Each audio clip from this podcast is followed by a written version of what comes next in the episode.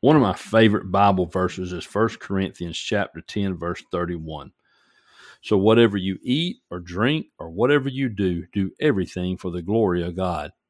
And that's a simple verse. Everything we should do should bring glory to God. But how do we bring glory to God? Well, first, we should have a desire to delight in Him. We should want to want to please Him. Years ago, I took my wife shopping right in the middle of deer season. Well, you guess it. I wasn't wanting to be there, but I did want to get her off my back. And she had a good time, and she said she wanted to go again the next weekend. And I said, I went, and that's enough. And she replied, Yeah, but you didn't want to want to go. No truer words have ever been said.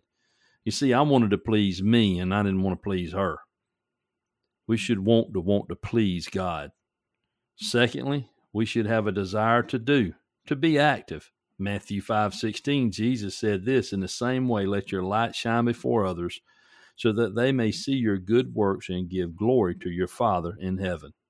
And thirdly, we should have a desire to develop our relationship with God.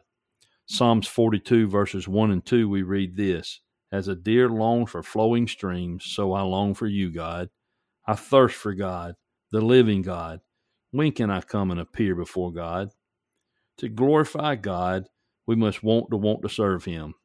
We should have a desire to do for Him and a developing relationship with Him.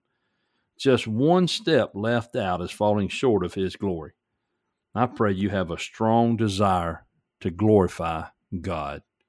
And may the Lord keep you safe and productive today.